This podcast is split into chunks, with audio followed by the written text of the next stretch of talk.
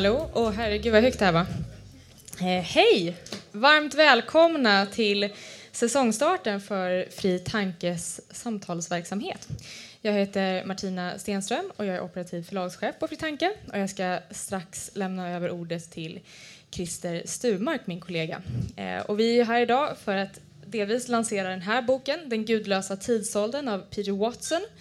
Eh, och eh, utifrån det diskutera religionen i samhället idag. Och den här boken finns till specialpris idag för 150 kronor, så köp boken efteråt. Eh, vi finns kvar här en dryg timme efter att samtalet är färdigt. Men vi har också giveaways idag, eh, så passa på att ta vår tidning Sans. Eh, och bli gärna prenumeranter, den kommer ut fyra gånger om året eh, och det här är senaste numret aktuellt inför valet. Sen så har vi också ett litet kalendarium här som ni kan eh, ta med er där ni kan följa med på alla våra event som vi har under hösten. 21 stycken är det än så länge, eh, men det tillkommer fler varje vecka. Och eh, för er som är här ikväll så kan jag tipsa om ett par event som kanske är extra intressanta. Och det är den 11 september så har vi ett PIS-samtal som är en del av vår samtalsserie som vi har tillsammans med Kungliga Vetenskapsakademin.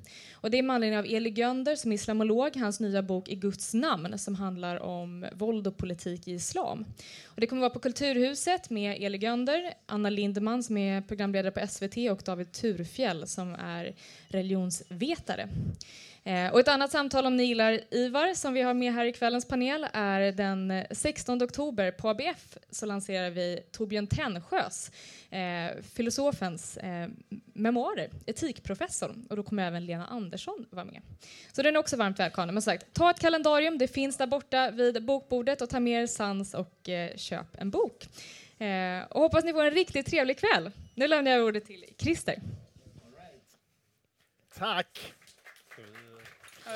Tack ska ni ha. Oerhört kul att se så många här denna varma, vackra vår, sol, vad heter det? sommardag, menar jag naturligtvis. En av de sista kanske. Um, men det är jättekul. Vi ska alltså ha ett samtal här idag om religionens återkomst? Frågetecken. Det, vi ska, det är en av de saker vi ska diskutera, om det verkligen är en återkomst av religion i i, i Sverige och världen. Och Det är då med anledning av just den här boken som Martina berättade om. Peter Watson skriver alltså en bok som handlar om man kan säga 1900-talets idéhistoriska utveckling i spåret av Nietzsches dödförklarande av Gud 1881. Det är ju trots allt så att 1900-talet har präglats av ett antal briljanta tänkare som har lagt sin kreativa energi på att försöka formulera eh, eh, eh, alternativ till en livssyn som kretsar kring en gudomlig makt. Hit hör ju, hör ju Sigmund Freud till exempel och psykoanalysen som man naturligtvis kan ha många uppfattningar om, eh, gott och ont. Men icke desto mindre, han utgick ifrån en gudlös värld, en gudlös tidsålder och började söka inåt i människans psyke efter drivkrafter av olika slag. Eh, vi har kon- konstnärer som Picasso som också influerades av den här sekulära eller ateistiska grundtanken. James Joyce, Camus, Sartre med existentialismen. Naturligtvis forskare och vetenskaps män och kvinnor som, eh, som Stephen Hawking, som Albert Einstein. Det finns ju en myt om Albert Einstein om att han var religiös. Det kan vi möjligen diskutera, men min absoluta åsikt är att det var han inte i någon slags normal mening i alla fall. Ehm, och fram till då de här moderna så kallade nyateisterna, Richard Dawkins, Christopher Hitchens, Daniel Dennett, Sam Harris. Allt detta täcks alltså i den här boken den gudlösa tidsåldern. Eh, vi eh, har tre gäster till panelen. Ni kan väl helt enkelt komma upp här. Det är Ivar Arpi, ledarskribent på Svenska Dagbladet och författare. Det är Anna Bergström som forskar på global hälsa och som också är ordförande i förbundet Humanisterna. Det är ju en roll jag hade tidigare under ett antal år men eh, som nu har gått till Anna som är min efterträdare. Um, och det är Joel Halldorf, um, skribent, kulturskribent, författare, aktuell med en ny bok som heter Gud återkomsten. Där jag antar att, som finns här till försäljning, eller hur? Där nere. Ja. Precis, vi har träffats förut. Eh, du är ju extremt aktiv skribent i många olika tidningar. Eh, men du är också docent i teologi. Mm. Vi ska alltså nu i ungefär 45 minuter diskutera de här frågorna eh, med anledning av den här boken som alltså släpps nu. Min första fråga som jag skulle vilja ställa till er är helt enkelt, är det sant att vi ser en återkomst av Gud eller av religion? Är det verkligen så? Vi har, vi har ju opinionsundersökningar i Sverige, bland annat från Carl Reinhold Bråkenhielm, professor i livsåskådningsvetenskap och präst, han har tittat på människors trosföreställningar eller livsåskådningar i Sverige de senaste 30 åren. Han säger att tron på en traditionell gudsidé minskar hela tiden. Minskat ganska dramatiskt de senaste tio åren. Även new age-föreställningar, alltså nyandlighet, har minskat ganska kraftigt. Samtidigt ser vi ju naturligtvis att religion förekommer mycket mer i media och påverkar internationell politik mer än för kanske 10-20 år sedan. Så, så är det sant att vi har en återkomst och vad betyder det egentligen? Vem vill kommentera? Joel har ju skrivit en hel bok det. Kan ju vara ett argument. Nej, men det beror som alltid liksom lite på hur man menar och hur man skär den här ganska komplexa materien. Guds återkomst innebär ju inte att, så att säga, eh, sekulariserade svenskar håller på att vända sig och börja gå till kyrkan eller till moskén eller till templet i, i jättehög grad, i alla fall, i alla fall inte än.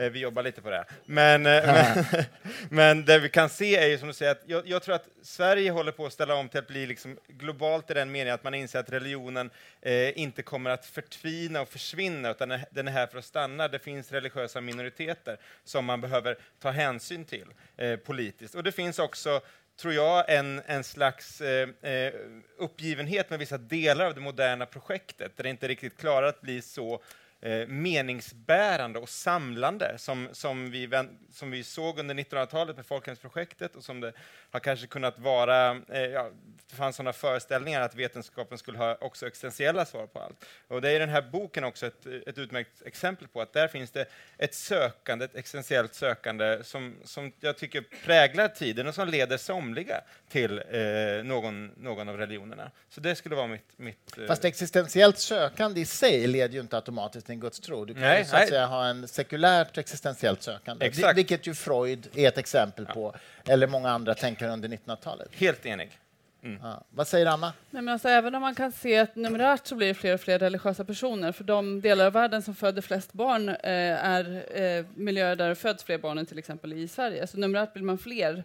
Eh, jag har bott i flera olika länder i Afrika och där är det helt uppen, alltså man kan inte föreställa sig att man skulle ha någon annan idé om världen än att Gud finns. Det liksom finns inte på kartan, man kan inte svara nej på den frågan. Eh, så då kan man ju säga att någon mån så blir det fler och fler religiösa, då kommer Gud tillbaka. Men frågan är vad den tron i någon mån består av. Och jag uppfattar i alla fall, liksom min, jag är född i Mosambik, jag har varit på den här kontinenten i olika länder under hela mitt liv. Jag tycker att det finns en större och större förståelse för att man kan ha en världsbild som faktiskt inte innebär Gud. Så även om man skulle säga ja på frågan så tror jag att Gud på sätt och vis faktiskt är på tillbakagång där. Samtidigt så växer liksom vissa frireligiösa rörelser och så här. Så att jag skulle nog inte säga det faktiskt. Nej. Inte heller globalt. Nej, inte globalt heller. Även i siffror, ja, för att folk svarar ja på frågan, men vad det innebär är Mm. en helt annan sak. Och i Sverige så är det helt uppenbart att det diskuteras mer, men det är ju, så där håller jag med, det diskuteras mer för att vi värnar en sekulär stat. Det är det som händer nu. Det sätts på prov för att vi helt måste vi liksom skava med människor som i någon mån har en annan, eh, andra värderingar, andra normer och kommer liksom med en annan bakgrund. Får jag bara fråga, innan jag släpper in äh, Ivar, om jag fattar det rätt så menar du att även om människor ute i världen svarar ja på frågan att vi tror på Gud så menar du att de har ett mycket mer abstrakt förhållningssätt till det och det påverkar deras liv mindre menar du i praktiken än vad det gjorde tidigare? Är det så Ja, du menar? absolut. Ja, okej. absolut. Ivar, vad är din kommentar? Är Gud på väg fram eller tillbaka? Det beror, det beror ver- verkligen på vad man menar. Jag tänker på... ehm, Jag intervjuade Jordan Peterson, ehm, som säkert många känner till vid det här laget, i december. Ehm, Och sen har det, har, han har ju haft en bibelföreläsningsserie på Youtube eh, och även på hans podd. Ehm, Och har ju fått människor som kallar sig för ateister att bli intresserade av Bibeln. Det Och, kan man ju vara eh, ändå. Det kan man absolut vara, men då, om man läser vad de skriver, jag intervjuade en del av dem i den här Jordan, Jordan Peterson-sällskap och sånt där. Och då refererar de till, till Gud eller till Bibeln eller liknande som någon slags auktoritet. Men om man kollar på vad det är de refererar till så är det ju inte det är ju inte Gud så som man menar i krist, en kristen person menar Gud, utan de, de, de menar det som någon slags pos, kanske positiv kraft i, i livet så här, på ett sätt som Jordan Peterson kanske skulle vara mer bekväm med. Han vill aldrig svara på frågan om han tror på Gud eller inte för att det blir så jobbigt med definitioner och vad innebär det egentligen? Och det, det, på det, jag tror att när det gäller liksom intresse för kristendom och för traditioner och sådana saker, på det sättet skulle man kunna prata om att kristendomen i alla fall har blivit gjort någon slags återkomst. Att det inte, det är inte lika... Bara en, Men inte islam menar du, eller vad? Alltså utifrån om man kollar på majoritetssamhället i Sverige som jag känner mig bäst skickad att svara på så tror jag att många, det finns ett mer liksom eh, ett ökat intresse för vad innebär kristendomen men jag tror inte att, absolut inte att det motsvaras av en ökad gudstro utan snarare då att vi, vi har många fler i Sverige idag som tror på Gud på riktigt. Det vill säga människor som kommer från andra delar av världen där man inte har ifrågasatt, man har inte genomgått en upplysning, man har inte genomgått den utmaningen som, som vi har gjort här. Um, och då bör man reflektera över de egna traditionerna, de egna, egna urkunderna, var kommer jag ifrån, hur ser jag på människan och varför och sånt där. Men eh, att det skulle finnas en återväxt av Guds tro, alltså tro på eh, Gud i himlen, det, det tror jag inte på. Joel, ett medskick innan du får ordet. Kan det vara så att det inte handlar om Guds återkomst utan att det möjligen handlar om ett nyväckt intresse för vad ska vi säga, bibliska eller religiösa berättelser som någon form utav meningsskapande eh, eh, eller moraliskt guidande berättelser men som ungefär som fabler kan vara moraliskt, moraliska guidelines som inte har någonting med verkligheten att göra men ändå har någonting att säga. Kan det vara, kan det, vara det det handlar om? Ja, men jag tror att det är, en, det är en del i så att säga, ett, ett sökande i en tid när vissa berättelser kommer till vägs ände, när världen skakar lite och man, som Ivar säger, börjar titta bakåt. Och, diskutera var är mina rötter. Också mötet med den andra, mötet med en, en religiös migration gör att man också ställer frågor om den egna identiteten. Men, men jag skulle vilja också påminna dig att det blir ibland när man talar om det här Guds återkomst som att, eh, som att, så att säga, eh, den sida som har mest rätt får flest anhängare och då blir talet om Guds återkomst kan uppfattas som, som att man försöker argumentera för att, man, för att en sida har rätt, att det så att säga, Ehm, ja, att det är ett argument i sig. Men för mig, jag har alltid tillhört en, en religiös minoritet, för mig är liksom demografi och statistik är aldrig ett argument. Så att säga. Om, det, om det är så att religionernas återkomst sker för att folk uh, föder fler, religiösa föder fler barn, då, det är liksom sociologiskt intressant. För mig är det absolut ingen eh, liksom, eh, teologisk bäring. Vad som är sant i teologisk eh, eh, mening måste vi stöta och blöta genom så rationella samtal. Och det, det är det det avgör. Så för mig är de här två sakerna lite olika. Det är lite mer content ute efter, eller hur? Vad ja, är det för precis. content i det människor och vilka, vilken B övertygelse de i så fall har? Inte bara att de är siffror, utan Nej, vad, vad de faktiskt har för övertygelse om hur världen är beskaffad. Om, hur eller? de lever framför ja. allt, och hur det påverkar. Och, och det gör att jag liksom känner, känner att jag liksom, om, om en människa säger att jag är liksom katolik eller jag är, har den identifikationen, då är det intressant i sig. Sen kan vi börja nysta sen i vad det, liksom, vad det står för, för den här personen, vad den här menar egentligen, är det kulturellt, är det nationell identitet, är det etniskt? Alla sådana frågor kommer, kommer sen, så att säga, och det kräver mycket mer djupdata om den här personen. Men, men på liksom ett face value så har vi ändå 84 procent av världens befolkning identifierar sig som religiösa, 87 procent beräknas det vara 2050. Och, och, och det är där vi är. Va? Eh, ateismen lite, lite ner. Sorry to break it to you. Nej, just det, det var inget argument. Förlåt. Det är så lätt att hamna där. Men du Christian, förlåt, du, när du ställer frågan eh, och gör en liknelse till fabler, det är som att du redan då utgår från att Gud är på väg tillbaka. Så jag förstår inte, vad, vad är de exemplen som du ger för att jag ska köpa att det nej, är så min, det är? Min poäng var egentligen bara att enligt Karin Bråkenhielm, som ju är professor i livsåskådningsvetenskap och präst, så är ju gudstron på väg tillbaka i Sverige. Han mm. har ju bara tittat på svenska ja, På väg neråt. Ja, just det. Alltså, det är färre antal människor ja. som tror att det finns en gud i någon mm. slags i någon mening. Va? Mm. Och det du berättar är alltså att, att människor i vissa andra delar av världen säger att de tror på Gud, men det betyder mindre för dem mm. rent praktiskt än vad det kanske gjorde tidigare. Så det är också en slags tillbakagång. Eh, det är bara det att man får uttrycka att, man, att, att jag inte har en, en gudstro. Eh, säger hon Men inte samtidigt, samhälle? samtidigt, ja, men samtidigt ser vi ju hur, hur en mer, vad ska vi säga, mer auktoritär eller mer fundamentalistisk eh, gudstro är på frammarsch i, i, i stora delar av världen. Jag har vänner från Bangladesh till exempel där det har blivit livsfarligt att, att vara sekulär humanist, eh, vilket inte var för 30 år sedan. Jag, jag kommer aldrig glömma en, en, en, en kille från Bangladesh som sa till mig, eh, han är i 35-årsåldern nu, han sa att när han var tonåring och, och, och spelade fotboll med sina kompisar och sa att han var ateist, då sa kompisarna Ja, du är ju lite knäpp. Kom så får vi spela fotboll ungefär. Men nu är det farligt att säga det. Alltså det en, det, det, de tyckte visserligen att det var knäppt redan då, men det spelar ingen roll. Nej, så att säga, va? Men nu är det farligt. Och, och jag menar, vi har sett 12 eh, sekulära bloggare mördas på öppen gata i Bangladesh de senaste tre åren bara. Va? Eh, och, och jag menar, I Indien så har vi hindunationalisterna på frammarsch med väldigt bisarra föreställningar eh, kopplade till hinduismen. Och, ja, och så vidare. och så vidare. Ungern, Polen, det finns ju hur många exempel som helst. Så i den meningen så är det klart att vi har en, en, en utveckling mot en mer, eller en mer fundamentalistisk religion, eller hur? Och du, i Uganda så vill ju åtminstone vissa kristna eh, apologeter införa dödsstraff för homosexuella. Absolut, men det jag tror att det som händer där och kanske, eller som en del av den politiska diskussionen i Sverige i alla fall, upplever jag, det som händer i Uganda är å ena sidan ett ganska starkt tryck från amerikanska frikyrkor som driver en ganska hård... Alltså det här har inte varit en jättestor diskussion tidigare i Uganda. När jag kom till Uganda första gången, 98 kanske, Eh, då satt jag på en hotellrestaurang och, och liksom krogen bredvid var en så här, känd hbtq-ställe. Alltså Där gick transer och bögar och flat. Alltså, så här, det var, Öppet. ja. Eh, och det var inte för att det, var, det har alltid varit en gråzon i lagen, men det var liksom ingen som brydde sig. Typ, så här, Du har ju alltid varit knäpp ungefär som din alltså, så här, det, det, Och sen har det andra hänt. Så i någon mån så skulle jag säga att majoritetssamhället är mer öppen när jag säger att jag är inte troende. Jag tror inte på en gud. Eh, men sen finns det andra som har blivit mer militanta. Så den polariseringen någonstans. Alltså det har blivit öppet på samma sätt som man pratar om här. Alltså man måste ta, inta på något sätt extremerna. Eh, och det tror jag händer också på andra ställen. Så att majoritetssamhället skulle jag säga har förlorat en del av det, men sen finns det andra som drivs väldigt hårt.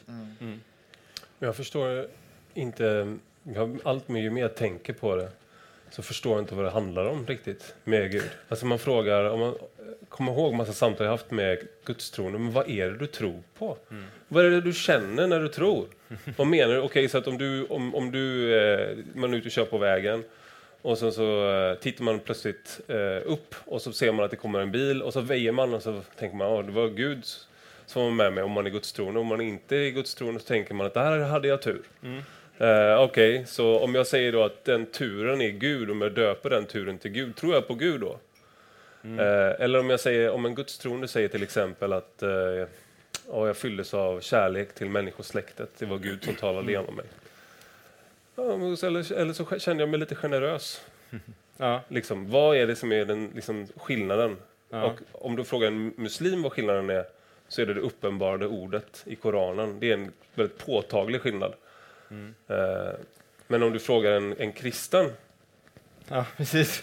Shoot. så vad är det påtag- Om vi tar oss då, vi är här på scenen, för jag, jag är inte med Humanisterna. Eh, och av, av, av olika skäl finns saker jag är missnöjd med med ateismen också. Men, eh, men jag kan liksom inte för mitt liv, för, alltså, inte det att jag är ateist Men är du sekulär humanist som livsåskådning eller inte? Jag vet inte, lite av samma skäl så Okej. kan jag känna det finns lite andra skäl till det. Till exempel när, när eh, jag frågar, man frågar Dawkins om så här, vad, vad, vad fyller det mitt liv med mening eller Hitchens eller så, här, så säger de att ja, men en fika med en kompis eller något sånt där.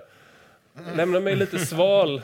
Ja, det Sådär. låter rätt De måste ha tråkigt. väldigt bra kompisar. Ja, väldigt bra. Jag kanske åt väldigt goda saker på fikan. Jag kanske fikar dåligt. Men, ja, men det är en lite annan diskussion egentligen. Eh, sådär. Jag, men, jag, men det jag inte förstår är vad så kvalitativt skiljer min upplevelse av verkligheten från din upplevelse av verkligheten. Om du pratar om Gud, återkomsten, skulle jag kunna prata om en annan återkomst? och så pratar vi om samma Turen. sak. Turens återkomst. Ja, men det ena är ju så att säga Tors återkomst. vilken, vilken funktion eh, saker och ting har. Och, och jag tror ju, alltså, kärlek och så att säga, olika erfarenheter man gör kan man ju så att säga eh, tolka på olika sätt. Va? Och här är väl det som, det som det kommer in, alltså om man har en religiös eh, livsåskådning så ser man på världen genom så att säga de typerna av glasögon. Och man är övertygad om att någonstans bakom det så finns det eh, eh en, ett, ett väsen, ett vara som vi inte kan veta, kanske, nu talar jag om den kristna eh, världsåskådningen, gudsåskådningen, som vi inte kan veta så mycket om, men som ändå på något sätt är eh, upphov till livet, upphov till världen och som jag därför kan till exempel, till exempel liksom vända mig till i tacksamhet. Så, så för mig är så att säga, den innersta religiösa känslan, för att låta som en 1800-tals filosof, teolog, eh, så är det nog inte, det talas mycket om så här, man är rädd och man ska, någon ska trösta och sådana saker. För mig är den innersta religiösa känslan tacksamhet, så att säga. Eh, man kan ju känna tacksamhet av, av många skäl och då har vi en liknande eh, känsla för livet. Men jag, jag kan rikta den tacksamheten eh, mot, mot Gud och jag uppfattar att det är så att säga... Hur vet du att det är Gud? Nej, det vet jag ju. Alltså, det, det, ligger på, det, det ligger ju inte på det normala eh, eh, vetandets plan. Jag kan uppfatta att jag har goda skäl, inte för att jag så att säga Ehm, eh, kan stå utanför den kristna tron och så peka på de olika eh, och säga den här är rationell av det skälet, det är rationellt av det skälet. För, nej, det är för att jag har levt med de, med de glasögonen och uppfattar än så länge att det är det bästa sättet att, så att säga, make sense of reality. Eh, jag tycker att, jag uppfattar att kristendomen är, är det mest eh, rationella, logiska och, och, och, begripliga sättet att förstå världen på. Och då ingår liksom treenighet, inkarnation, nattvard, alla de här liksom sakerna. Det är så att jag tolkar världen utifrån. Får jag, vi ska snart byta tema lite grann, men jag vill först fråga Anna, om vi, nu, nu talar vi om liksom på vilket sätt olika livsåskådningar är meningsskapande. Och, och, jag kan ju inte påstå att jag är neutral i det här, för jag är själv sekulär humanist. Men jag vill ändå fråga dig, Anna, på vilket sätt upplever du att din sekulärhumanistiska livsåskådning faktiskt skapar existentiell mening i ditt liv? För den är väl något annat än att det är kul att fika med en kompis, gissar jag. Liksom, hur, ja, hur, hur grundar du den existentiella meningsskapandet i din sekulära humanism? Alltså jag, nu har jag kanske, jag, det här kommer att låta väldigt tråkigt, men alltså jag kanske inte har förväntningar på att mitt liv ska vara så fantastiskt som du har. Jag vet inte. Det kan, mm. jag, har ett, jag, har ett, jag har förväntan på att de flesta människor liksom, i världshistorien har liksom inte levt liv som är så jättemycket mer kanske än att få fika med en polare och att det är mm. fantastiskt. Mm. Så jag är nog så lite mer nöjd med det lilla då i någon mån. Men, men hur det ska säga, operationalisera. Jag ser de här glasögonen, jag ser hela verkligheten hela tiden som att nu är vi, jag, jag, tror inte att det finns någonting annat än vi människor. Och konsekvensen av det är att vi hela tiden måste samarbeta. Jag måste hela tiden samarbeta med människor som inte tycker som jag. Mm. Jag måste hela tiden försöka förstå varför människor tycker på ett visst sätt. Alltså jag berör mig hela tiden i miljöer där jag är annorlunda än andra människor. Mm. Eh, och, och, det är ganska krävande. Att ha den föreställningen om livet innebär också att vi har sjukt mycket ansvar. Som jag brukar mm. säga till kidsen är ute och pratar på skolor. Då måste man hela tiden gå runt och fundera på hur jag beter mig. Eh, och vad det får för konsekvenser för alla andra. Och det brukar tonåringar när man pratar på högstadieskolor säga så här, till slut var det någon tjej som räckte upp handen och bara, blir du inte väldigt trött av att känna så här mycket ansvar? Och det är klart att det kan vara tröttsamt. Liksom. Det hade säkert varit skönt att känna att någon annan bar lite ansvar, men jag tror ju inte det. Och det tror jag verkligen finns i mig. Jag har många vänner som säger att de inte är religiösa, men de går inte runt med någon slags inneboende känsla för att det får konsekvenser för hur de lever sitt liv, hur de förhåller sig till andra, hur de tror att man ska påverka som hållbar utveckling, social framväxt, äh, ingenting. Så här. De liksom lever och, så här. och då blir det så ganska tomt att ta en fika, men alla mina val känns som att de hela tiden men, men här, har det här med mig. Liksom. Den här fikan är såklart, poängen med det jag sa var egentligen att det, det för mig det som lämnar att jag kanske inte känner att jag helt har, har kan kalla mig sekulär humanist, det är vad du pratar om på den där fikan. Det är ju det som gör det intressant. Men vad du pratar om på den där fikan kommer ha att göra med frågor om, om mening, kanske om någon släkting som håller på att dö, varför händer det här och hur känns det och sånt där. Så det, det, det, det är där, liksom, hur pratar vi om de här stora händelserna? Mm. Och där har religion eh, ett svar och jag upplever eh, som ateist, som också bara tror att det är vi människor, det finns ingen övernaturlig kraft, att, att jag i alla fall hela tiden söker man, man söker efter någonting, det kanske inte behöver inte vara någonting övernaturligt, men det finns ju andra förklaringsmodeller, till exempel om eh, du, du säger man, om man träffar människor att man ska förstå dem och sådär. Så kan man ju tänka. Man kan också vara en militant ateist och tänka att man ska ha ihjäl dem. det kanske fyller en mening. Krig har fyllt människor med mening historiskt sett. Det tar han ju upp i den här boken också som vi, alla har läst. Um, och men Ivar, jag tror att det var som sekulär humanist som var skillnaden. För att bara vara ateist är inte riktigt samma sak. Nej, nej, jag vet. Jag vet. Så det skulle jag säga var lite skillnaden. men sen en annan, en annan sak som jag tycker är viktig med det här med, med, med Gud och religion, det är för det första att religion är ett konstruerat begrepp. Det finns liksom ingenting i, i det du säger om, tre, om uh, treenighet, reinkarnation, Eh, återuppståndelse. Reinkarnation? Nej, nej, Inkarnation. nej. Inkarnation, förlåt. Tack, förlåt. Försökte smyga Ja, precis. Jag bara, vänta nu. Not my goal! Se om jag lyckas få dem att hålla med. Fångad på band. Ja, men det där har ju ingenting gemensamt med liksom, vad vi kallar hinduism Nej. eller buddhism. Eller Och så det är väldigt det- så här, viktigt. men men om, som, som vet, om man pratar om religion som ett samlingsbegrepp. Mm. Alltså för mig är det en sån sak som att vi tror på mänskliga rättigheter till exempel. Absolut. Det är för mig en religion. Kapitel alltså att, att, att du tror... Ja, Kapitel fyra. vi, har, vi har liksom... Eh, och sen så ska vi alla liksom i, i den heliga värdegrundens namn och liksom... Alltså Ja, vi, ja. har, vi har ju massa sådana här sekulära motsvarigheter Ja. där det känns som att man bara går i någon slags... Eh, man upprättar olika heliga Nej, men- och det- och det är skrifter, därför det blir lite- eh, och man upprättar olika hel, känslor av Ja. helighet och sånt där. Och börjar man säga till någon ibland när man träffar människor som inte tror, säger att de inte tror. Ja. Så man skapar lite så bara, men okej, men du tror på mänskliga rättigheter? Ja, men mänskliga rättigheter, så här, Ja. men vart existerar de här mänskliga rättigheterna då? Kan du förklara liksom? Mm. Var i Darwins teori hittar du? Ja, var i? Darwins, precis, var i evolutionsläran hittar du de mänskliga rättigheterna? Där- där blir det ofta ganska knepigt. Precis, och det, det är en av de sakerna jag tycker om för att lyfta en annan bok med den här boken, att, att den, den är liksom, eh, där visar den verkligen människor som, som, som jag uppfattar det brottas med de här frågorna. Eh, och okej, Nietzsche säger Gud är död, många i den västerländska liksom, intelligentian inser att det här är någonting vi måste bearbeta. Det här, är inte liksom, det här gör inte saker enklare utan mycket svårare och nu måste vi börja jobba verkligen. Eh, och, och, och man tar liksom, eh, frågan på allvar. Det är någonting som jag alltid har gillat med, med förbundet Humanisterna. Att humanisterna tar, som jag uppfattar det, frågan på allvar. Och för, de flesta, för många svenskar, jag ska inte säga hur, hur de har det innerst inne, men det intryck man får i samhällsdebatten är ofta att många uppfattar att frågan är ointressant, att det är en icke-fråga.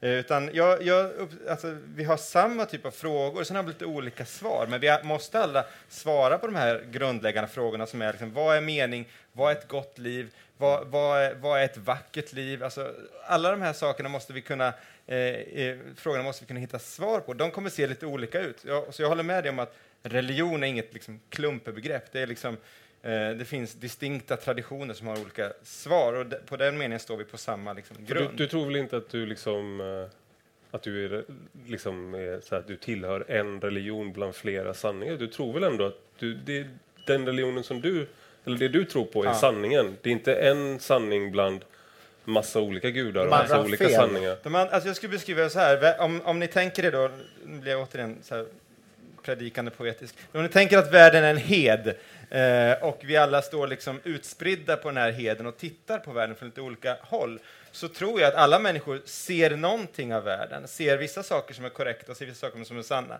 Men jag tror ju att, så att säga, den kulle som jag har hamnat på, som jag tillhör, är den som ger liksom, bäst utsikt över världen. Men jag tror samtidigt att liksom en, en muslim eller en sekulär humanist eller sånt, kan se sidor av världen, sidor av tillvaron som jag kanske inte ser på samma klara sätt. Så därför kan jag hela tiden lära mig eh, av andra människor. Så att Men Men tror du att de här andra 4000, de här andra som står på andra kullar?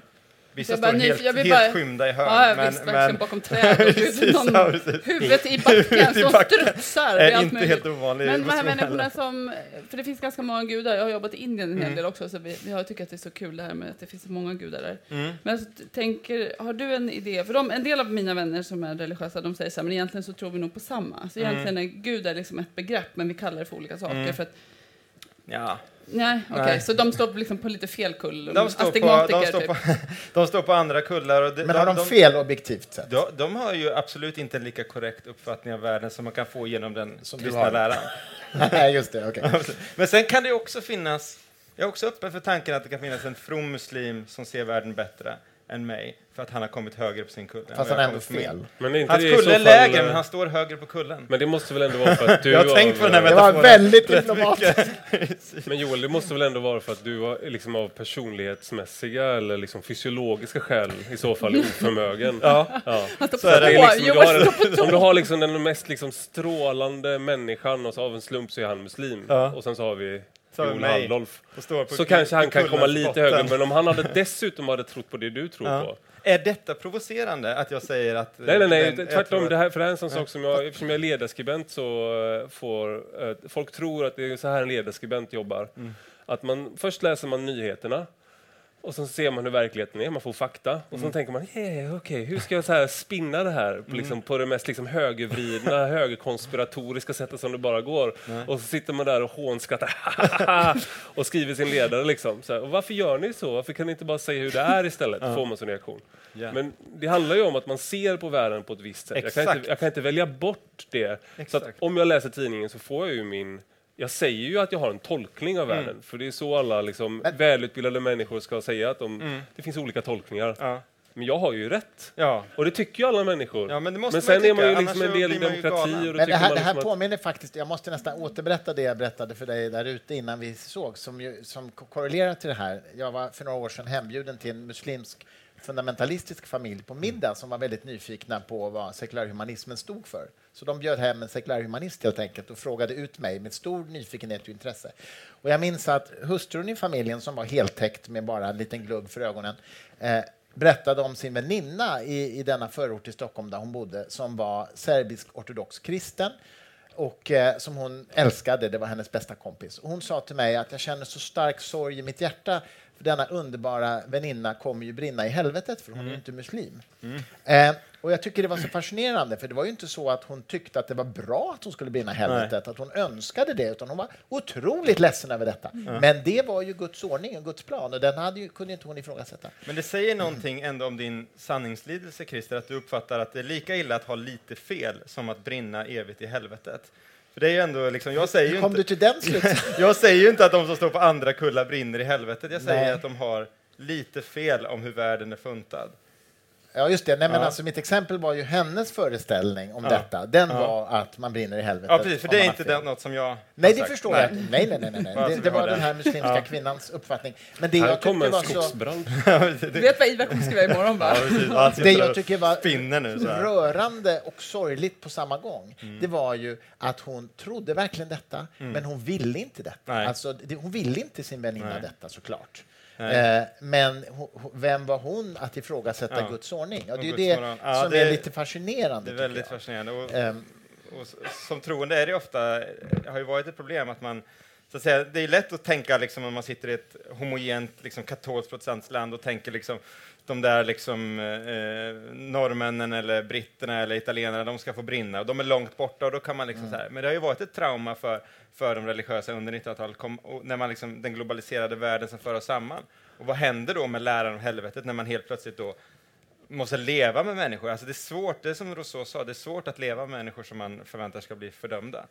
Eh, det är helt enkelt så. Och det gör ju att många, många av oss har, har tänkt lite annorlunda i dem. Men Anna, jag uppfattar ju dig och ditt arbete i många andra länder där du jobbar med eh, förlossningar och graviditeter och hälsofrågor kring det, att du ändå bottnar väldigt starkt i en tilltro till liksom vetenskapens möjlighet att, att skapa ett bättre liv för människor. Du har jobbat med att utbilda, om jag förstått det rätt, läkare eh, i, i hur man hanterar förlossningar så att du får mycket högre grad av överlevnad på barnen, eller hur? Och det, är det liksom en integrerad del av din sekulärhumanistiska livsåskådning? Eller, eller hur? Liksom? Alltså det har nog blivit ännu värre än så skulle jag säga. Ännu eh, värre än så. nej men det började nog med att jag skulle försöka komma på hur man skulle förbättra saker för jag har haft fokus på nyföddas hälsa då. Mm. Eh, men sen så visade det sig vara så fruktansvärt besvärligt att använda evidens. Alla ni känner ju till att det pågår massa med- medicinsk forskning och det produceras enormt mycket eh, medicinsk kunskap. Det är helt gräsligt vad mycket kunskap forskare producerar och helt fantastiskt. Men det går liksom inte att få det att bli verklighet på kliniska golvet. Så att när man går in och söker vård så förväntar man sig att man får vård i enlighet med den evidensen som finns. Eh, och riktigt så är det inte, för vi har inte kommit på riktigt hur vi ska implementera eh, evidens i klinisk praxis. Så att jag har liksom svängt till att hålla på med något som kallas för implementeringsvetenskap som handlar om att faktiskt skapa evidens kring hur man kan föra in evidens i vård. Så att jag är väldigt liksom meta... Jag beforskar hur forskning ska bli verklighet. Ja, okej. Så att jag, verkligen, jag styrs väldigt mycket av en föreställning om att det är så vi ska lösa mycket saker. Det kommer inte lösa allt. Trosuppfattning inte, kanske man skulle kunna kalla det. det kommer, jag, jag blev intervjuad i DN för några år sedan och stod det vetenskapen är Annas religion. Ja, det. Så ja, att den, den är redan tagen. Sorry. Så det, inte, det blir ingen ledartitel där, den är redan från tagen. Det är från DN, precis. Nej. Eh, nej, så det skulle jag absolut säga. Men det, det kommer ju inte svara på alla frågor. Jag tror Nej. inte att vetenskapen, eh, i alla fall inte den naturvetenskapliga vetenskapen, kommer inte kunna svara på alla frågor. Men samhällsvetenskapen är ju ännu värre. Där, om du tar någonting som... Jag, inför att jag skulle få barn för ett par år sedan så läste jag på jättemycket om eh, uppfostran och sånt där. Tills man stötte på de här enäggsstudierna.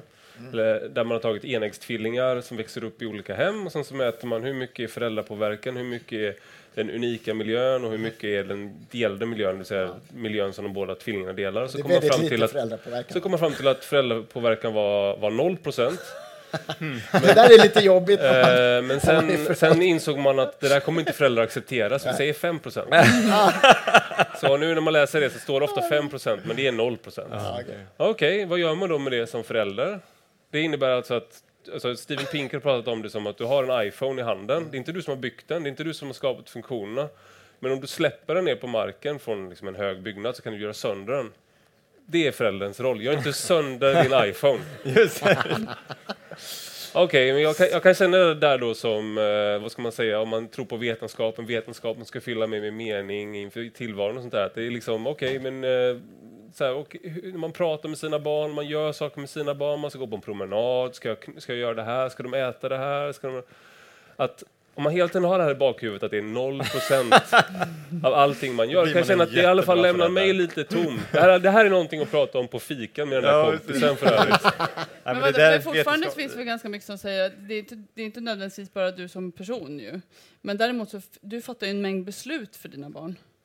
Man ser det på, till exempel på adoptivstudier då, så kan man se liksom att eh, effekten på till exempel om du, om du blir adopterad in i en höginkomstfamilj eller en högutbildad familj, effekten på vilken utbildning, vilken inkomst och sånt där är, den försvinner efter tre, fyra år att barnet flyttar hemifrån, så är de tillbaka på sin den nivån, som liknar mer sina biologiska föräldrar.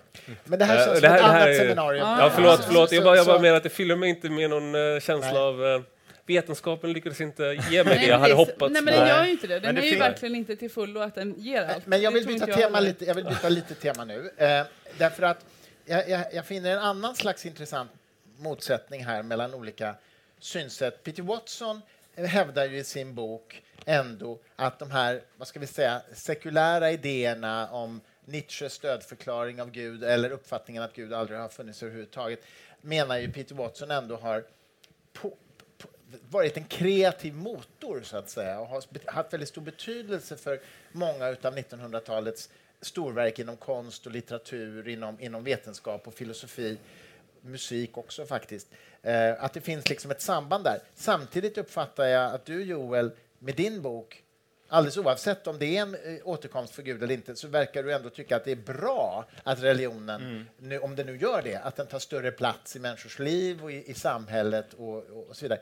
Det, det, det, finns, det, är två olika hypoteser här. Vad, vad är din kommentar? Ja, alltså, man kan kommentera på många sätt. Alltså, det, finns ju, det, det är klart att, så att säga, de, de, de, det har ju gjorts storverk tidigare under historien, Bach och så vidare, som har gjorts med religiös sensibilitet, så jag tror kanske inte skillnaden är stor, he- är, liksom helt bundet till det. Men det är klart att de ställs inför en formidabel, formi- formidabel uppgift. Ja. Eh, och det gör ju hela samhället på den här tiden. Så att säga, vad håller samman oss nu när statskyrkan inte håller samman oss? Då får den socialdemokratiska eh, välfärdsstaten som ju så att säga hämtar sin kraft, eh, Yvonne Hydman skriver bra om det här i sin forskning, som ju hämtar sin kraft utav, av att den måste ersätta ett projekt. Eh, och det tror jag är en hel del av 1900-talets både goda och väldigt, väldigt dåliga saker, eh, som nazism och kommunism, och, som man också skriver om, eh, kan, kan hänföras till det. Och, och, och nu är vi i ett läge där så att säga Eh, är, är Gud är död och, och konsten mår inte heller så bra, skulle man kunna säga. Va? Alltså den här formidabla fienden är, är borta och vi, har in, vi håller på liksom... Alltså jag, jag finner det anmärkningsvärt att, att, så att säga, eh, fattiga puritaner på 1600-1700-talet i USA, de kommer över till USA, bygger en kyrka, bygger sina hus, bygger universitet för humanistisk utbildning. Vi lägger ner humanistisk utbildning och vi kallar oss liksom för en humanistisk civilisation. Och nu menar du humanistisk i så att säga bildningstraditionsmening? I den traditionella... Inte i sekulär humanistisk precis, mening. Ja, precis. Inte de där postmodernisterna som sitter på Södertörn, eller? Låt oss lämna dem där här. Jag vet att du gillar att prata om dem. Men, men, men, men det, det, det, men alltså, det vore ju hemskt att lägga ner dem. Fasansfullt. Precis. Så, så, så de lägger enormt mycket pengar på och investerar tid och kraft i bildning för att de tror på människans potential och sådana saker. Va? Och det arvet har vi med oss, men det arvet håller vi på eh, att montera ner. Så att jag är lite mer liksom så här 1900-talet, ja, kom si kom sa, eh, men, men framtiden eh, ser ju inte jätteljus ut. Men samtidigt, förlåt, men samtidigt vi vet vi ju, Hjalmar Branting satt ju faktiskt i fängelse på Långholmen för hädelse. Mm. Ja, Han var ju precis. hårdnackad ateist Ja. och satt i fängelse för detta och skrev då en artikel innan Socialdemokratiska partiet hade bildats till och med, Mm. där han sa att nu har vi ägnat väldigt mycket, vi socialister har ägnat mycket tid åt, åt arbetarklassens materiella liksom, Mm. utveckling. Nu måste vi börja ägna oss åt, åt människors andliga utveckling. Och det intressanta är att han använder alltså andlig här i sekulär mening. precis. det som vi skulle kalla för bildning idag. Exakt. Så det finns ingen religiös så att säga, underton i, det begreppet för honom. Nej, precis. Eh, Men, men, men, jag menar, jag bara säger, så, så, att, så att den sekulära idén har väl inte, står väl i, i sig inte i motsats till bildningstanken? Absolut inte. Men det den här boken också visar är ju att, så att säga, de sekulära alternativen, ateistiska alternativen, är väldigt krävande.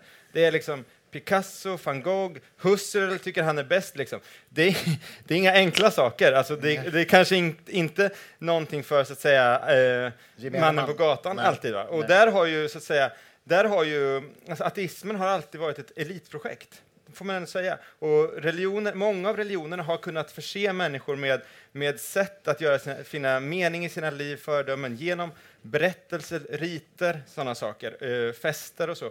Och det, det, det har ateismen inte riktigt eh, klarat av, utan idag ser vi liksom konsumismen som den dominerade ideologin, inte den sekulära humanismen. Men alltså, midsommarfirande måste väl ändå sägas vara den, största Johannes döparens födelsedag, menar du? Säger du.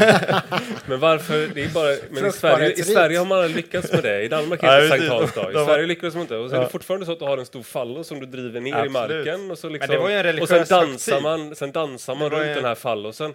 Jag kan ändå känna att liksom, Det var en- kyrkan har inte bidragit med alla Nej, högtider. nej. Jag säger inte att kyrkan har gjort allt som, allt som eh, är, bra. Eh, inte gjort allt rätt och inte allt som är bra av en kyrka, utan midsommar. Bra jobbat, Asatron. Jag ger det, ni får precis. Ja, det är bra. Nej, men, nej, men allvarligt talat, eh, Joel och ni andra, Guds återkomst, säger du, är bra. Mm. Varför är det bra? Vi ser ju samtidigt runt om i världen hur relig- religionens eh, politiska framväxt Ja. faktiskt förtrycker människor allt mer eh, i många länder. Och det måste man adressera. Jag, jag tror att det har att göra med ideologiernas död liksom sen 70-talet. Alltså de flesta självmordsbombningar under 1900-talet var, var liksom socialistiska, kommunistiska självmordsbombningar för att det fanns folk som ville, var beredda att dö för den socialistiska läran. Eh, det är de inte idag och det är ju väldigt bra på ett sätt. Va? Men det, det, det är också en temperaturmätare att liksom, ideologierna har inte kraft att inspirera. Och då söker det politiska ledarskapet andra typer av källor och då Eh, då, då knyter man an till religionen ofta och religionerna låter sig lånas till detta och även nationalismen och så. Och det är Men det- ett stort problem. Men vad är Det bra är då ändå med väldigt, Guds det är ändå, återkomst? men, men det här med för, förlåt, vill du? nej, men Ja, ta, nej, ta kör, det där först. Nej, Jag, bara, jag tänker på med, med Gud, om man inte vet, om Gud befinner sig bakom den här höljen så, höljet så du kan vända din tacksamhet mot Gud och det, är- det är i alla fall din syn, syn på Gud. Eh, sådär. Men jag tänker, en annan fråga som jag tycker är, är intressant, vad som skiljer en religiös eh, liksom, syn på världen från annan. Alla människor måste svara på frågan vad som, vilka krafter finns i världen, vad är det som driver oss framåt? Om du, om du skulle fråga en en antikgrek, tror du på Afrodite? Så skulle de inte förstå frågan, för det är som att fråga någon, tror du att det finns någonting som heter kärlek? Till en modern människa. Vi Ja. pratar hela tiden om olika krafter och passioner som driver oss. Och vi har så spalter i tidningen, de svarar på det här. Så psykologin fyller ju många av de här behoven idag, när man ska förklara Om man mår dåligt idag så ska man, så är det, om man tar sina problem på allvar, då går man och pratar med en terapeut. Mm. Vilket ju är en fullkomligt absurd sak egentligen, historiskt sett. En helt ja, främmande ja. människa, så ska du gå och berätta, berätta för henne, så ska du få någonting från det här. Och så ska du må bättre av att du träffar den här människan. Mm. Jag vet att det finns liksom säkert någon evidens för att eh, det är trams. Men, eh, men eh, i, i andra kontexter skulle du gå till en präst eller till Ja. en... Men det gör vi inte. Eller Så- schaman eller någonting. Precis. Precis, Ja. men vi har ju fortfarande den där... Det, det, här, det här jag menar jag liksom att eh, eh, det är väldigt svårt att komma bort från religionen. Ja. Eh, för att människor har väldigt många föreställningar som inte är rationella om Mm. vad hur du ska bete dig när du mår dåligt, hur du ska hantera döden och sånt där. Och där håller vi fortfarande på och liksom, ja, men det var ju eh, inledningen av den här boken så eh, är det begravnings, ateistisk begravningsceremoni, men de har ändå fått låna en kyrka. Mm. Och det är ofta, det är ofta sådär, man står liksom i så en ruin av någonting Ja. och, och gör någonting liknande. Ja. Det, det, Sen har jag aldrig förstått heller hur man avsakraliserar en kyrka. men det är en annan Det är helt absurt. Det är ett annat samtal med- Ja, ja, ja. Men, men, ja, nej. Nej, jag bara, för- alltså frågan, jag tror frågan var ungefär någonting Nej, men om, frågan är, om finns det något bra med Guds återkomst eller är det och jag bara skulle vilja elände? säga i den mån, som jag fortfarande inte riktigt tror att det händer, men i den mån som, Nej. som, som gudsbegreppet är mer och mer eh, relevant och aktuellt i samhället så är det ju fantastiskt.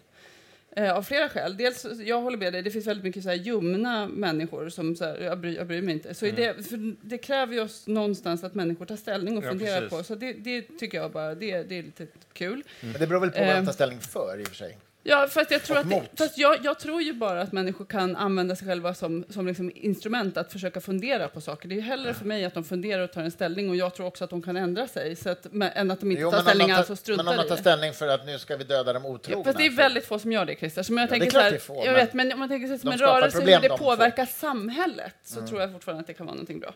Men det viktigaste som händer det är att vi har haft vi har, vi har liksom en sekulär stat, det, seku, det här sekulära samhället, för jag tror att vi använder begreppet Sekulärt, jag tror att start, vi bara- pluralistiskt samhälle. jag tror att vi använder begreppet sekulär väldigt olika. Det är ett problem för säkert hela ikväll och så här, i största allmänhet när man har den här diskussionen.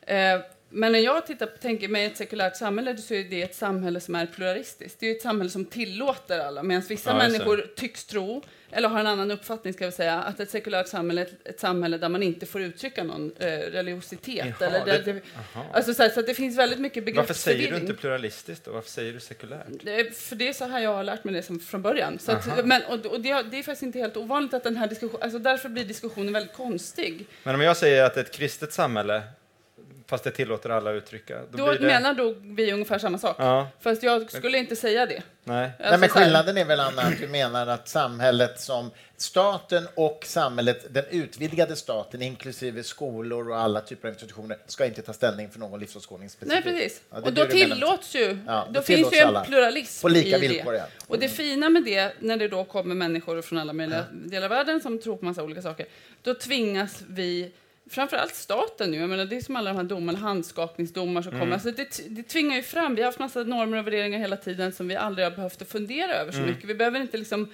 justify varför vi tycker det ena och andra. Vi har haft statsminister som har sagt att man måste, i Sverige så måste man skaka hand. Det är det enda sättet man kan hälsa på i Sverige. Eh, så, att, och, så det tvingar ju oss ändå att ta ställning till saker och på det sättet är det ju bra. För det tycker jag, just nu tycker jag ändå att den sekulära staten i Sverige sköter sig fint. Liksom. Alltså, det verkar som att vi klarar av det här. Vi klarar av också om Gud kommer tillbaka. För att vi tror på att individen måste ha rättigheter. Hedersrelaterat våld och förtryck, det är någonting som i större utsträckning, klart det var lite nyvaket liksom, för några år sedan, nu skulle jag säga att det är någonting som diskuteras alla politiska partier i princip. Det här är liksom verkligen en levande diskussion.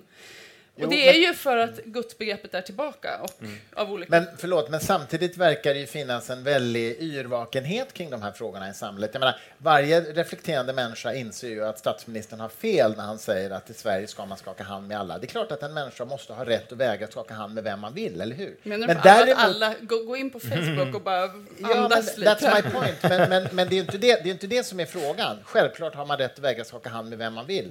Homosexuella eller svarta eller vem man Fast nu där är vill inte skaka- samma sak, Men, jo, men vänta. Men man har ju inte rätt att kräva att det alltid ska vara utan konsekvenser. Det vill säga, jag kanske inte får det där jobbet jag vill ha om jag inte skakar hand med kvinnor eller svarta eller homosexuella. Eller jag kanske inte får eh, göra det och det och det. Det är ju en helt annan sak, men jag har ju rätt att låta bli att skaka hand med vem jag vill. Fast liknelsen med homosexuella svarta är väldigt dålig. Jaha, varför det? Alltså när människor vägrar att skaka hand eh, under till exempel i Sydafrika, vägrar skaka hand med en svart person, så är det för att man känner förakt för den personen. När en muslimsk kvinna eller man inte vill skaka hand så är det inte nödvändigtvis alls av förakt, framförallt inte kvinnor gör det. Jag tror inte heller män faktiskt. Det är ett avståndstagande i form av liksom relation, men det är inte en förakt. I vissa tolkningar handlar det om att kvinnan är oren. Men man Ja, absolut. Men kvinna, Man visar respekt. Precis, man visar respekt. Så jag tycker det är en väldigt dålig liknelse. Ja, men ta, tänk dig att du har en oerhört fundamentalistisk vad ska vi säga, pingstvän eller någon, någonting sånt som tycker att... eh, Ja, men fundamentalistisk uppfattar jag det inte som, även om du är pingstvän, som menar att homosexualitet är synd och därför av princip skakar inte hand med homosexuella. Det är teologiskt grund, han, kan liksom, han eller hon kan grunda det i sin, in, sin väldigt speciella tolkning. Den är inte typisk för, för kristendomen. På samma sätt som en muslimsk tolkning att väga skaka hand med kvinnor ehm, eh, eller män är inte heller typisk för islam. De flesta muslimer skakar ju hand med alla. Ja. Så, att, så i den meningen tycker jag absolut att liknelsen håller. Ja, fast man, jag tycker att skillnaden blir om du ursäktar, att man, just att Ja, man visar förstår du respekt. vad jag menar? Ja, jag förstår. Absolut. Och, och det är just respekt, eh, att, man, att man visar respekt och att det går åt, åt båda hållen. Det, det, det är en intimitetsgräns som finns. Och alla kulturer jobbar med intimitetsgränser mellan män och kvinnor på ett eller annat sätt. Vi delar inte omklädningsrum och sådana saker. Så vi kan förstå liksom, eh, okej det kanske verkar konstigt om man är ovan, men vi kan förstå, vi har ett koncept som gör att vi kan förstå att man har den intimitetsgränsen. Och vi ser också att det finns en respekt i bemötandet, om det finns det. Va?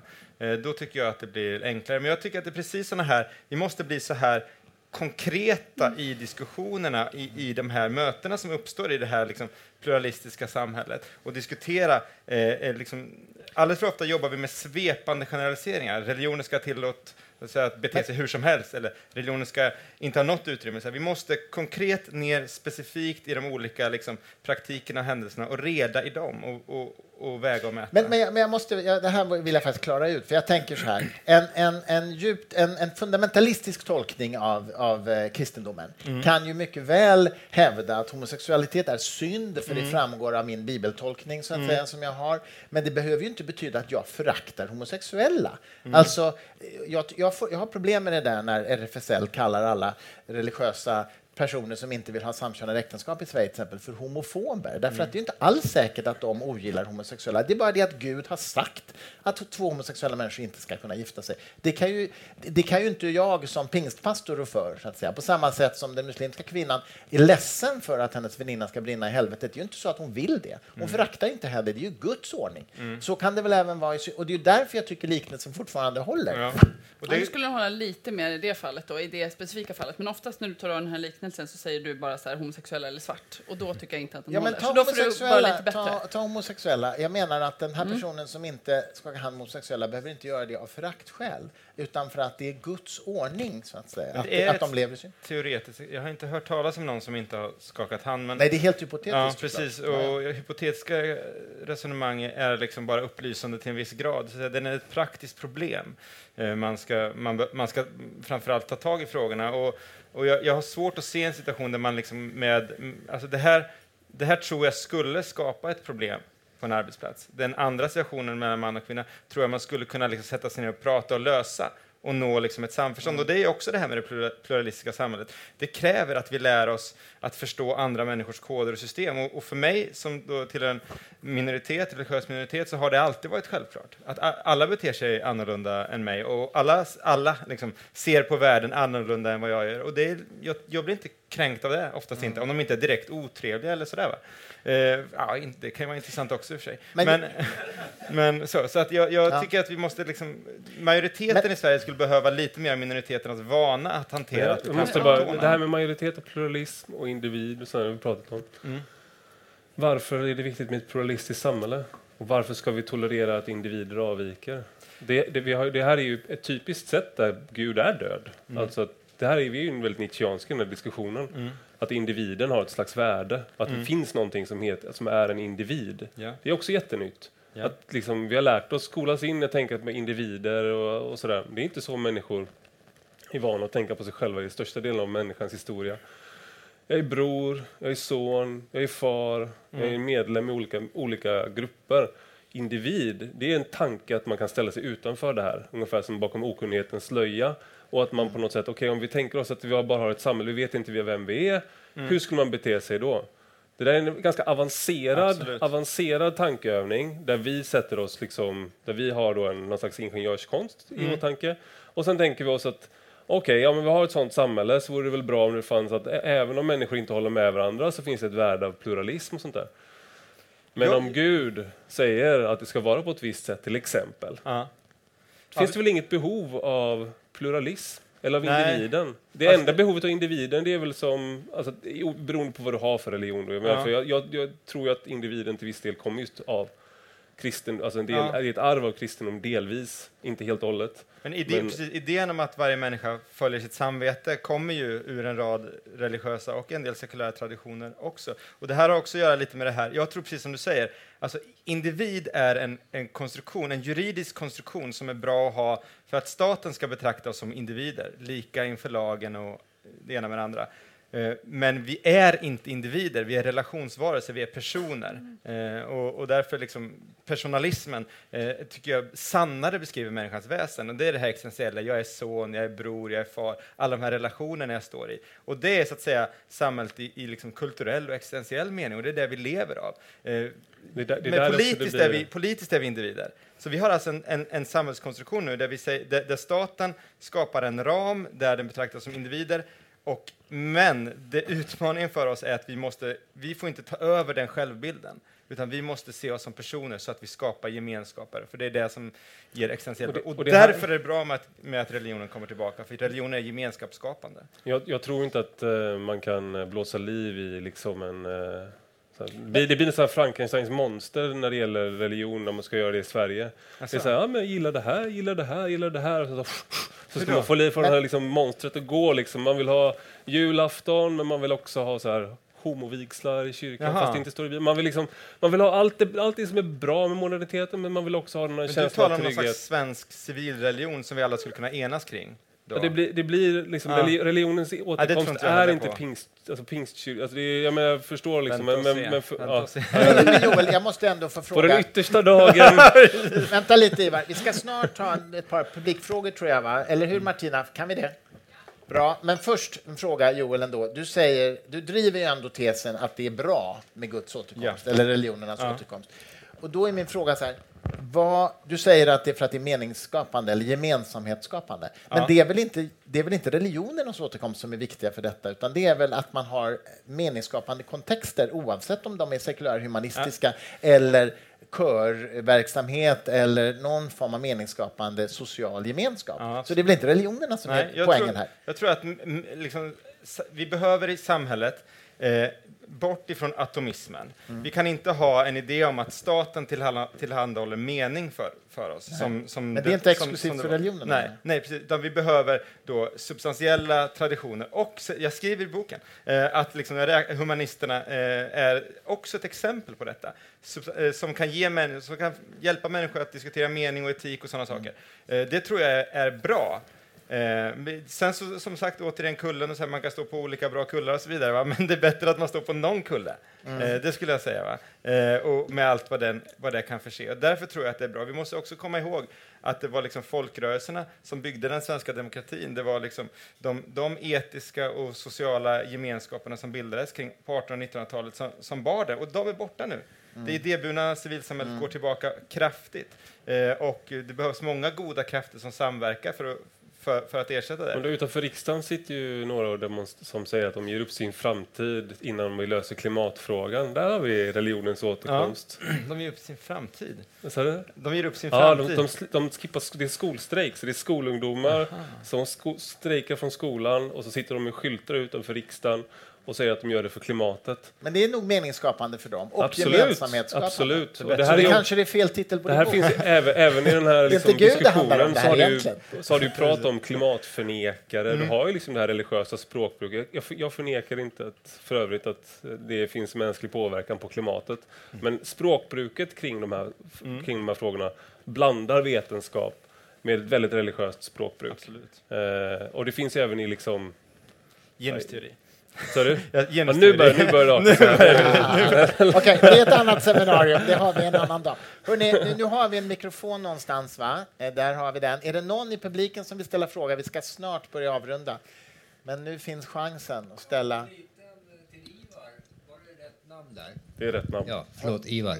Sa du från början att du var, alltså att du var mot, att du var inte, mm, alltså lite motstånd till ren ateist? Ateism? Nej, jag är ren ateist. då Ja, missuppfattar men jag är inte med i någon sekulär humanistisk förening. Jag är inte med i Humanisterna eller sådär.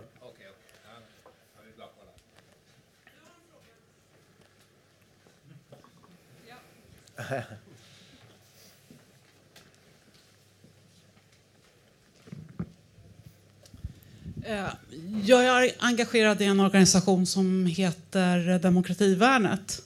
Och vi står också för en sekulär humanism och tycker inte att det finns riktigt fog för att anse att det är meningsfullt överhuvudtaget att förhålla sig till om Gud finns eller inte. Inte i den meningen att det är ointressant. Jag tycker att frågorna är viktiga och intressanta. Vi är existentiella varelser. Men det är också så att vi inte kan varken verifiera eller falsifiera den här, de här teserna om Gud finns och vad denna Gud i sådana fall är och eventuellt har för avsikt med mänskligheten. Och den här den aspekten på den här frågeställningen tycker jag kommer bort i debatten. Och den skulle vara värdefull för den kan lösa upp vissa motsättningar och eh, konflikter kanske mellan olika grupper. Vi vet inte. Och det finns, och man kan vara okej med att inte Ja. veta. Vi lever inom och genom våra medvetanden och vi vet inte vad som är utanför våra medvetanden Ja. på något definitionsmässigt sätt. Och det är rätt okej. Fanns det, en- fanns det en fråga? Ja, men jag, Ja, jag, jag förstår nog... Var, varför ja. den aspekten, hur ni förhåller er till den aspekten och varför den aspekten utav frågeställningen inte får utrymme i debatten. Jag, jag tycker att det är. Jag har försökt skriva den här boken eh, så här, sociologiskt, inte ta hänsyn till så här, sanningsfrågan. Om Jehovas vittnen, de, de, de protesterade mot Hitler och, och satt i koncentrationsläger för det. Det är uppenbart för oss alla att det är en socialt god sak. Heja Jehovas vittnen på 40-talet och 30-talet i Tyskland. Eh, men, och, och det kan vi säga utan att ta ställning till om Jehovas vittnen så att säga, har rätt eller inte. Den frågan får vi sätta lite inom parentes i den politiska diskussionen. Eh, och, och sådär. Och så, så vid fikabordet, då kan vi gärna ta diskussionen om hur, hur ser du på Gud, vad ger det för mening i ditt liv och sådana saker. I den politiska diskussionen föredrar jag att diskutera det utifrån sociala eh, konsekvenser och sådär.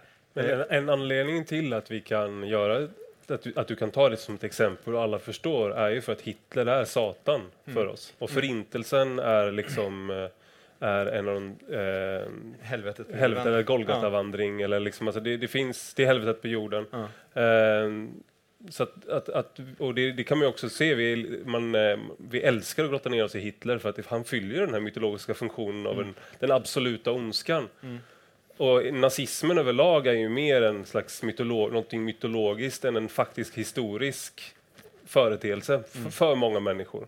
Så n- om man säger att någon är nazist, så är det ju liksom, eller att någon var nazist, så vet man att det där var ju liksom en... Ja, precis. Eh, och på, så på det, därför så kan alla nicka igenkännande när du säger så, för vi lever med en, någon slags sekulär religion. Ja, skulle jag precis. säga. vi, har, vi, vi har vissa värderingar tillsammans och vi kan fundera på var de värderingarna kommer ifrån och jag tror kanske att de har mer att göra med vår kristna arv än vad vissa vill medge, men det är, en annan, det är ett annat samtal. Martina, vi har en fråga här, där, där, precis stanna där och så där och sen här framme. Sen. Ska du hålla? Hej, Kashi Virk från Hej, Islams. Ahmadiyya församling. Hej. Jag har en kommentar och en fråga, främst riktad till Ivar Arpi. Den första frågan, du, eller kommentaren var att du nämnde varför tror man på Gud? Är det någon slags förklaringsmodell för varför man kommer undan? Och jag tror att alltså, det är det uppenbarade ordet som vi muslimer tror har kommit i alla tider, inte bara till muslimer, och uppkommer än idag och vägleder människor. Det är inte en Gud som vi själva uppfunnit, utan det är Gud som har talat om för oss om sin existens. Och det är då den tron som vi grundar allt vårt handlande på. Frågan som jag undrar är att eh, vi talar om religionens återkomst och eh, beror det här, alltså att man, det här återkomsten, särskilt att folk blir extra kristna, på att vi har haft en invandring till Sverige med människor till främst muslimer, som har en väldigt stark religiös eh, tradition och man vill ha en motvikt till det. Och där finner man liksom förklaringsmodellen i kristendomen. Det är inte att man tror på den kristna guden utan det är det man kallar judeo-christic values som man ska sätta som slags motpol till islam och allt som kommer utifrån. Det undrar jag. Jag svarar gärna på den frågan. Jag tror att du har helt rätt i det. Och jag intervjuade Richard Dawkins för ett tag sedan. Eh, så pratade vi om just det här att folk vände sig till kristendomen till stor del. Mm. Eh, Men man vände sig inte till den kristna guden Nej. eller den bilden av Gud utan man vände sig till de kristna traditionerna och sådär. Och han berättade då att Ayaan Hirsi Ali, eh, som han, är en god vän till honom, hon hade eh, eh, vänt sig mer till kristendomen och att hon såg det som någon slags allierad i kampen mot islam. Då. Och hans kommentar var att det är helt, någonting som är en väg som är helt stängd för honom, vilket jag förstår vad han menar med. Eh, men han sa att han kunde förstå det.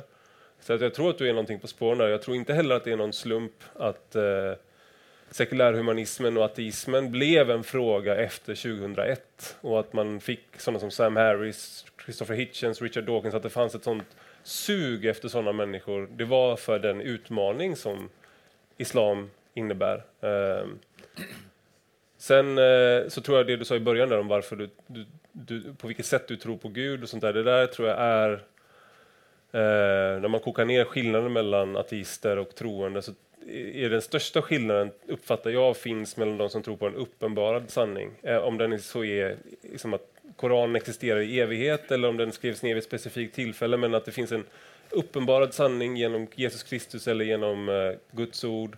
Och mellan de som inte tror på det, men kanske kan ta till sig en del såna tankar om eh, mindfulness eller sådana saker, då, då är man mer mottaglig, för det innebär inte att du behöver ställa upp på en uppenbarad sanning.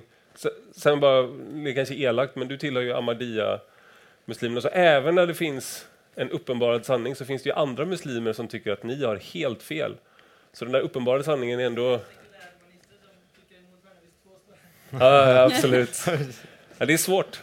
Men alltså jag måste bara, för, för nu blir det igen sådär att vi säger att den här eh, guden återkommer. Jag vet inte i vad mån eh, folk använder de här riterna mer faktiskt. Det finns massa folk håller på med. Jag vet inte i vad mån den ökar.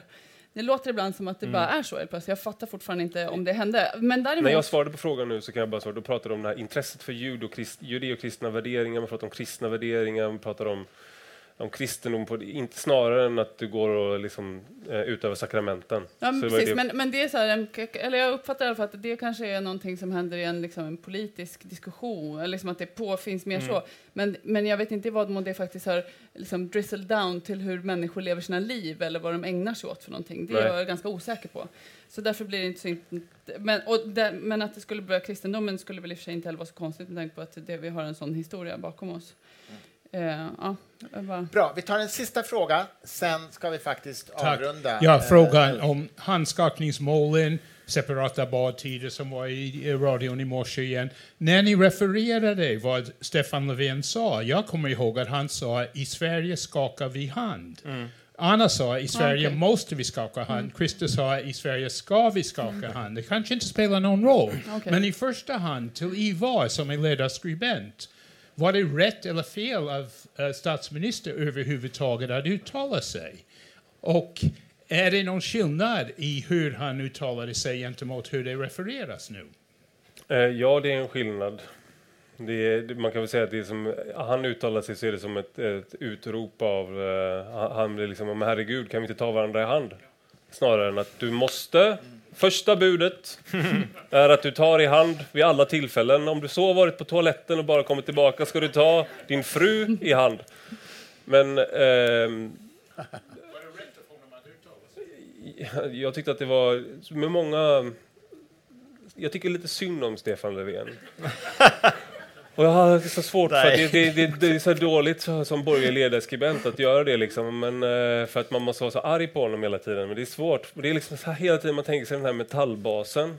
Han vill prata om ekonomi, han vill prata om jobb. Och så det första de tvingade honom att göra på, i hans första kongresstal var att prata och erkänna att han var rasist. Då var det någon som har skrivit, så skulle han hantera det sen. Och sen kommer de med handskakningarna, så måste han uttala sig. Och så liksom, jag, är för fan, jag förhandlar om liksom, arbetsmarknadsfrågor. Liksom. så i den bemärkelsen så var det kanske inte rätt, för att han bottnar inte i de här frågorna överhuvudtaget. Eh, sådär. Eh, det är som när han uttalar sig om bilbränder. Vad fan håller ni på med? Liksom? Jag sympatiserar med känslan, men kanske... Han är han statsminister, han måste förstå att hans uttalanden... Han är inte en sociolog som beskriver så här, sedvänjor i Sverige 2016, här, utan han är statsminister. Det uppfattas som påbud när han, när han säger, och det var en politisk, som jag uppfattar overstretch. Alltså jag vill inte ha politiken så intimt i, mitt, eh, liksom, eh, i de här mellanmänskliga relationerna, så att säga. Så, ja. Samtidigt som jag, jag då tycker att, eh, jag kanske inte är tillräckligt liberal, men jag tycker absolut att politiker kan ge sig in i massa olika diskussioner. Eh, handskakningsfrågor och sånt där. Eh, men om de gör det får de gärna göra det med lite mer, vad ska man säga, fingertoppskänsla.